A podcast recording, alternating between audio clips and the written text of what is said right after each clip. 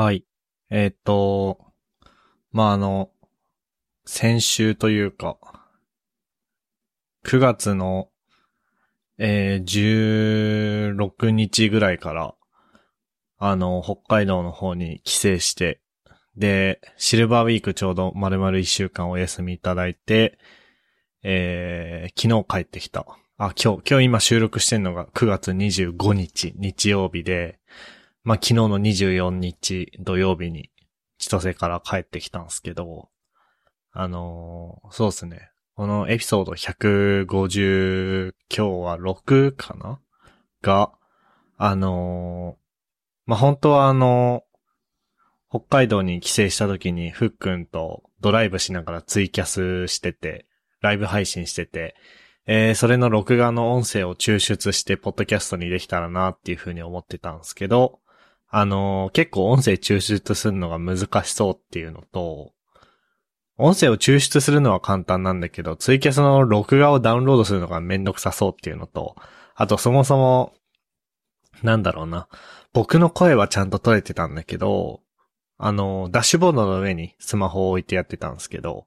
あのふっくんの声があんまり拾えてなくて、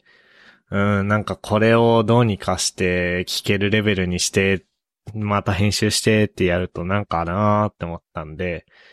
まああの、生配信の時にね、何人か来てくれた人もいて、あの、その人たちはありがとうございましたって感じで、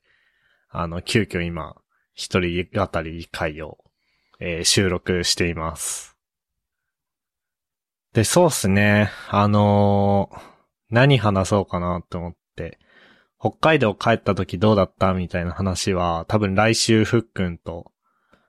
ふっくんとかとしたいなっていうふうに思うんで、あのー一人で語れそうなこととして、なんか今後のポッドキャストについて雑に語ろうかな、みたいなのを、えー考えています。でですね、えーこのポッドキャストもね、あのーいつだっけ？始めたのが。まあ、2019年の5月にエピソード1を公開してから、もう3年経って今4年目ですね。4年と、まあ、半年いかないぐらいか。あ、4年と半年いかないぐらいじゃないな。3年と半年いかないぐらいか。続いているポッドキャストっていう感じになっています。で、うんと、まあ、今日が、これがエピソード156で、あとは、なんだろうな、途中で、あ、そうそうそうそう、コロナ前は、まあ、各週とか、その各週配信始めるもっと前は、あの、不定期だったりとかしてたのが、まあ、コロナになって1ヶ月か2ヶ月後ぐらい、っていうか、あれか、2020年の、えー、5月ぐらいから、ゴールデンウィーク前後ぐらいから、えー毎週配信っていうのを始めて、そこからずっと、えー配信できていますと。で、さらに、あの、有料の、あの、サポータープログラムみたいなのも、えー開始して、えっと、そのサポーター向けにアフターショーっていう、なんだろうな。あのおまけエピソードみたいなのを、え配信し始めて、で、それもなんかね、結構、100、100超えてた気がするな。はい。という感じで、結構長く、長くやらせてもらっているこのポッドキャストなんですが、まあ長くやらせてもらっているがゆえに、こういろいろ最近変えたいなとか、今後どうしようかなみたいな風に思うところもあるんで、えー、そういう話を一人で、つらつらと話していこうかなって思います。えっと、エピソード34の時に始めたんだね、アフターショーの配信は。で、そっから、まあ、アフターショーに関しては必ずしも毎週配信してないっていう時もあって、今日もあんまする予定ないんですけど、まあでも、34から始めて、現時点で155まであるんで、まあ、100ちょいぐらいはあるんでしょうね、アフターショーも。はい。で、えっと、まあ、このポッドキャストが他のポッドキャストと比べて、えーどうかっていうと、まあ、エンジニアの雑談っていうポッドキャスト自体は他にもいろいろあって、で、なんだろうな。あのー始めた当時は新卒1年目と、まあ、ふっくんは早めに就職したから3年目だったけど、まあ、割と若手の人たちがやってるポッドキャストっていうことで、なんかそういう希少価値というか、差別要因みたいなのはあったと思うんだけど、まあもう我々もね、あのー僕とトッシーは、ん ?4 年目か。そうだね。4年目だし、まあふっくんも6年目というか、まあふっくんは、今、もう仕事辞めちゃったけど、そう、そういう感じになっているんで、まあそんな、まだ、まだ若手って言っても、まあダメではないと思うけど、多分もっと僕より若い人たち、ポッドキャストやってると思うんで、まあ、そんな差別化要因にならないが、じゃあどこ面白いかっつったら、あの、自分でこう、システム作りながらポッドキャストやってるみたいなところも、まあ面白さの一つではあるなと思ってて。なのでシステム的な話をすると、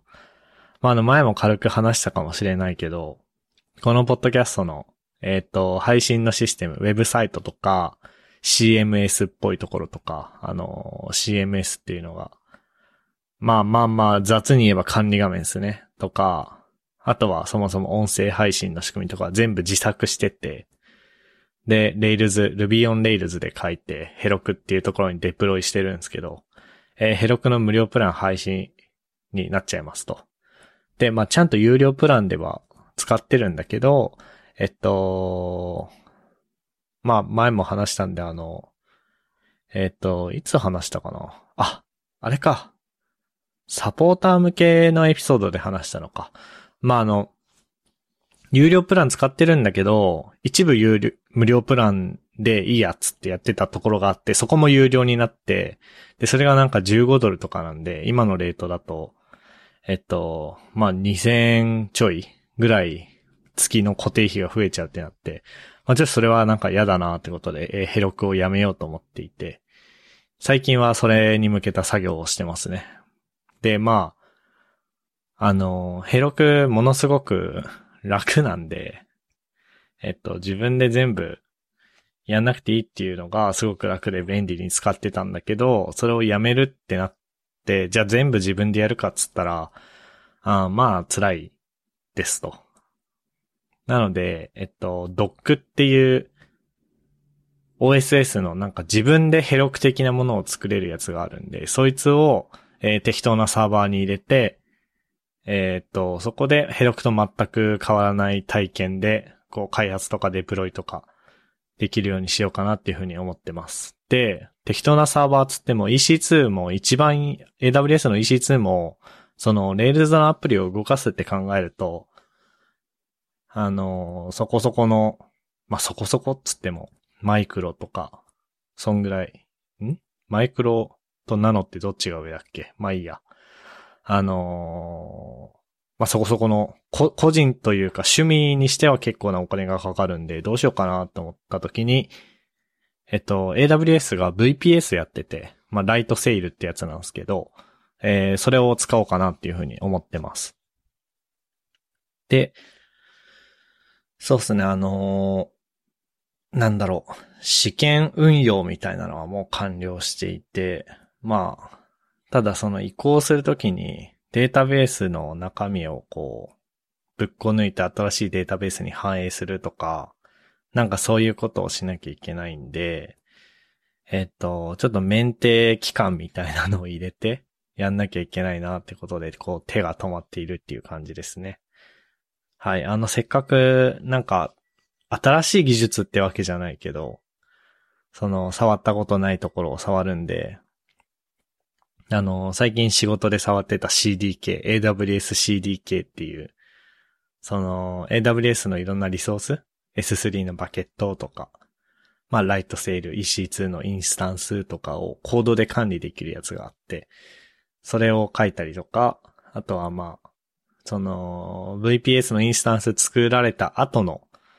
もろもろの設定あの、アプトで、これをインストールしてとか、SSH の設定してみたいなのを、えっと、最近、久々に名前聞く人もいると思うんだけど、板前っていう、その、今インフラあたりの、こう、なんつうの、自動化って言ったら、まずアンシブルを使うと思うんだけど、そのアンシブルの、まあ、乱暴に言えば多分アンシブルの Ruby 版みたいなやつで板前ってのがあって、えー、それを書いてますっていうところですね。はい。で、まあ、ヘロクの有料化、無料プラン廃止が今年の11月28日なんで、まあ2ヶ月か。2ヶ月ぐらいしか猶予がないんで、そこやっちゃおうかなっていうふうに思ってます。で、えっと、そうですね、その、システム的なところで緊急でやんなきゃいけないのはその脱ヘロクのところだけなんだけど、それ以外でも結構ヘロク使ってて楽なんだけど、ヘロクゆえにめんどくさい、もしくはちょっとお金がかかりすぎちゃうで、やってなかったことがいろいろあって、まああの、そのうちの一つがあの、ログ周りをこう、なんつうの、ダウンロードのログ周りの改善とか、あとは、検索周りの改善、あの、サポーター向けに文字起こしの検索を提供してるんだけど、あれが今あの、単なる SQL の like 検索なんですよね。それじゃなくて Elasticsearch 入れて、なんか、いい感じに検索できるようにするとか。まあ、もちろんユーザビリティも向上すると思うんだけど、どっちかというと僕の技術的な勉強のところで興味があって、ただ Heroku だとちょっと、なんかめんどくさくてできてなかったんだけど、そういうところをやっていきたいなっていうふうに思ってたりだとか、あとはその仕事で触る技術も結構多様化していて、あの、Next.js っていう、まあ昔ちょろっと触ったというか、実はポッドキャストの、えっと、サイトも一瞬 Next.js 化した時があったんだけど、まあすぐやめちゃって今は普通に Rails に戻してるんだけど、それをもう一回チャレンジしてみようかなっていうところだったりだとか、あとは最近実は仕事で、まあ、 Rails ももちろん書くんだけど、あのー、なんだろうな、 Lambda とか、ECS タスクとか、そういう、なんつうの、 Rails 本体の、もちろんコアのシステムは Rails でできてるんだけど、そこのデータベースに入っているデータを、えー、GraphQL なりの API で取ってこれるようにして、で、 Lambda とかから取ってなんかするみたいなコードを書くことがすごく多いんで、まあそういうちょっとしたツールのある種素振りみたいなものを、あの、このポッドキャスト関連でも作ってみたいなっていうふうに思ってて、まあ、そういうことをしてみたいなっていうふうになんか考えてます。で、システム的なところはそんな感じで、あと、ポッドキャストの運営的なところですね。運営的なところで言うと、あの、最近全然ゲスト会をやってない気がしているんで、あの、ゲストの方をお呼びしたいなっていうふうに思ってます。だって、あれ？最後にゲスト会やったのって、いつなんだろ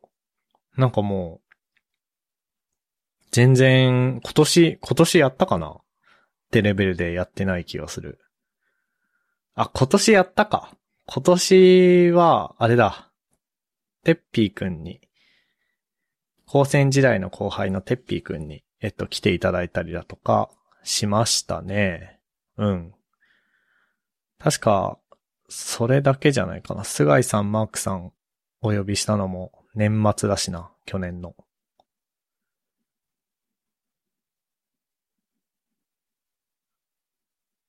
うん。なんかそんな気がしてきた。なので、ゲスト会を、えー、やりたいのと、あと企画会も同じく全然やれてないですね。うん。なんだろうね。なんか毎週配信に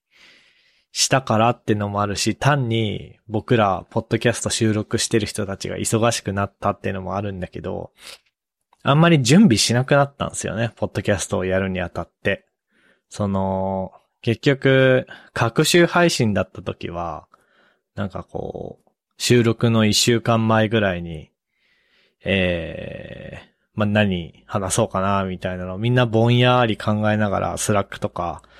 まあ最初 Trello 使ってたんだけど、 Trello に書いたりとかしてて、っていう感じで、あのー、やってたし、準備の時間も結構あったんだけど、なんかそういうことを、こうしなくなりましたね。毎週続けるっていうことの比重が上がったんで。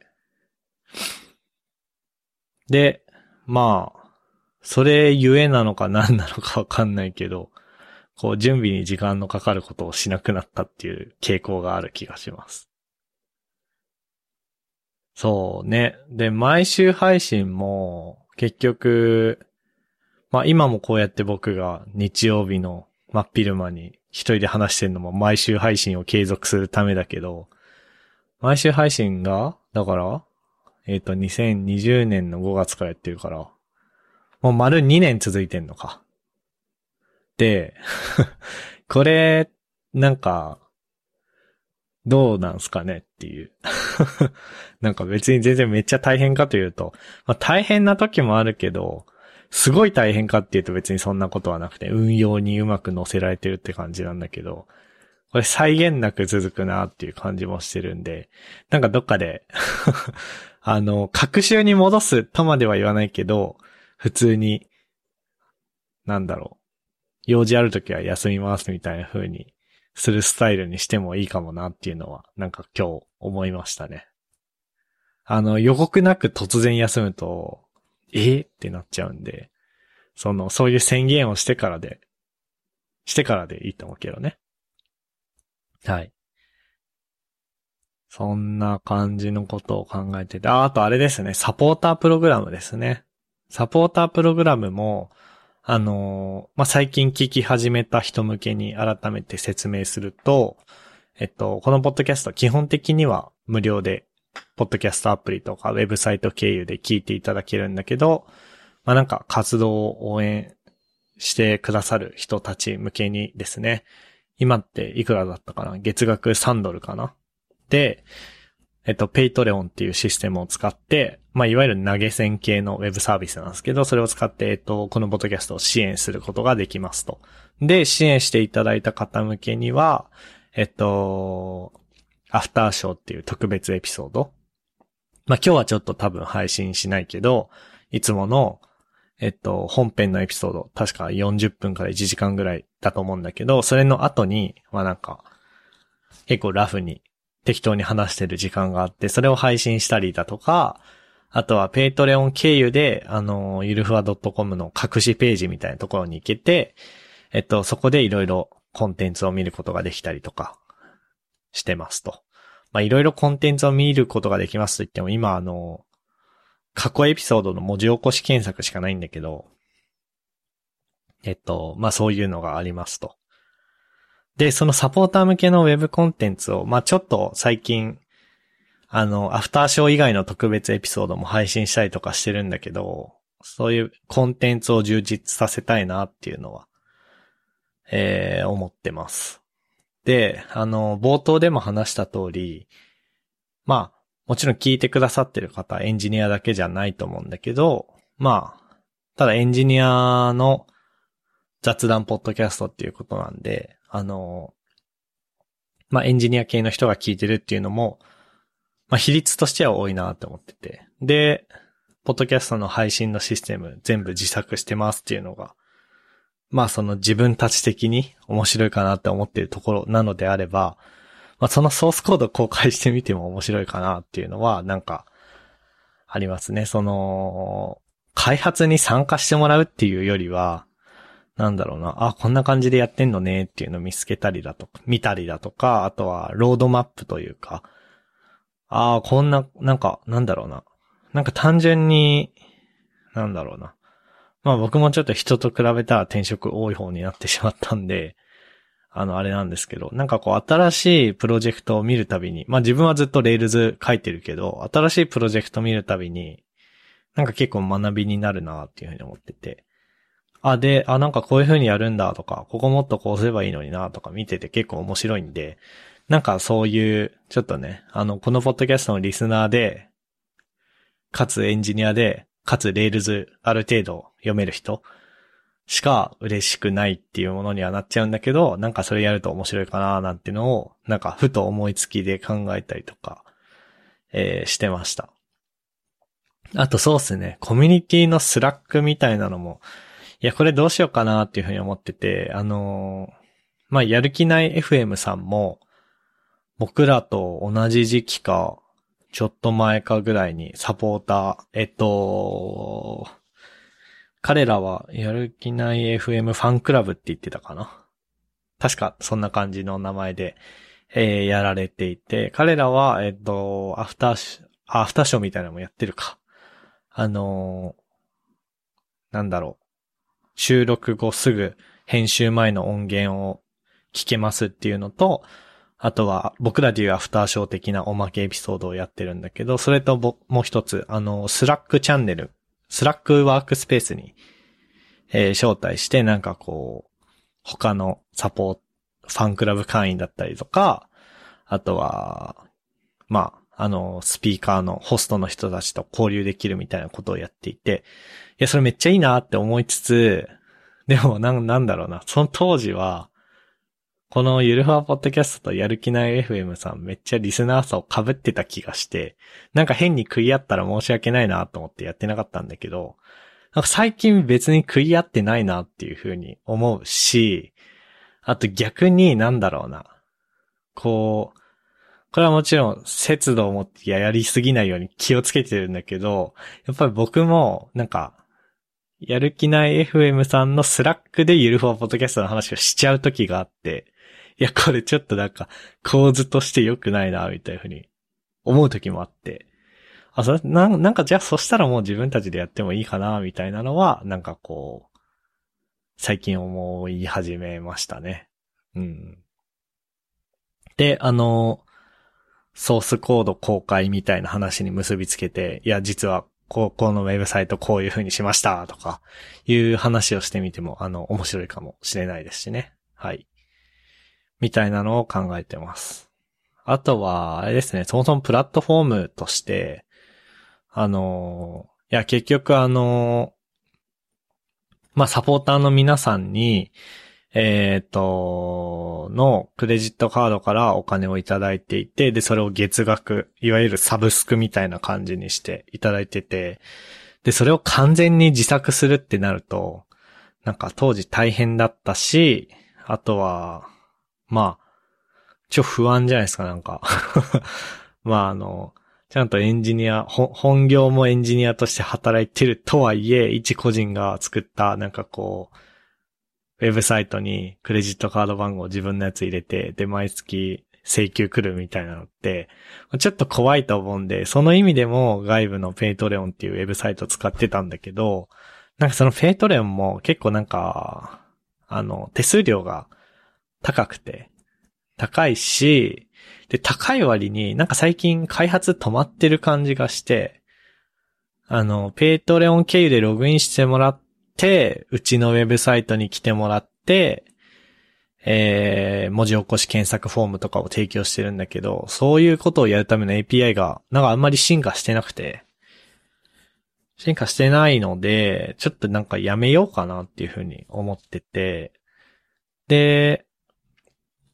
まあ、 Rebuild FM も使ってる Gumroad っていう別のプラットフォーム使うか、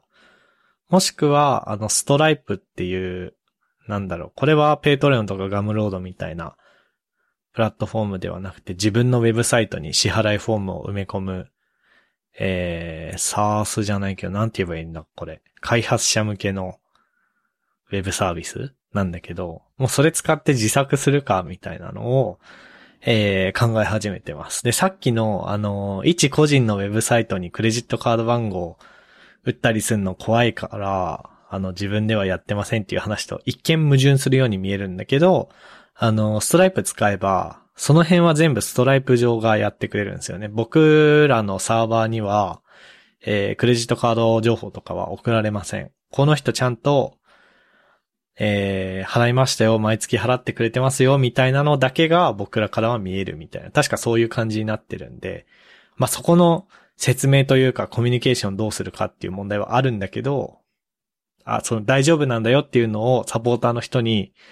こう、どう説明するかっていうのはありつつも、なんかそれいいかなっていうふうに思ってて。うん、なんか、そういうのを使って、脱 Patreon しようかな、みたいなことも、まあ、今後半年から1年ぐらいのロードマップというかなんというか、として考えてたりも、えー、してます。はい。まあ、あのー、なんだろうな。よくね、あのー、 Inkdrop とか、結構個人開発の、えー、アプリとして有名だと思うんだけど、えっ、ー、と、あれは一言で言うと何なんだろう。あ、 Markdown 対応のエディターかな？で、 Inkdrop っていうのがあって、あの、下の名前が同じ、拓也さんっていう方が、えー、インディーズの開発者の拓也さんっていう方が開発されてるんだけど、あの、あれも確かこう、ロードマップを公開したりとか、フィードバック結構オープンに受け付けてたりとか、コミュニティ作ったりっていう、なんつうの、もちろん、あの、有料のソフトウェアなんで、サブスク製の。開発して物を売ってるんだけど、一緒に作ってくみたいな、こう、コミュニティを作るのがものすごくうまいような気がしていて、なんかそういう感じで僕らもやれたら面白いのかな、みたいな妄想を、えー、しています。はい、てな感じですかね。これで、えっ、ー、と、音声ファイルとしては、まあ、26分30秒ぐらい喋ったんで、えっ、ー、と、編集後にはこれは24分ぐらいになってんのかなまあわかんないですけど。ちょっと短めですが、えっと、今日のエピソード156はこんな感じで、えー、終わりにしたいと思います。そうですね、もう、いつだっけ？エピソード100が、いつだ？えー、エピソード100が、去年の9月か。え？ああ、そうかそうか。去年の9月にエピソード100をやったので、で、1年って忘れたけど、50週ぐらいあるはずなんでま、なんか来年ぐらいには200に行きそうですね。いや Rebuild FM が今どんぐらいでしたっけ？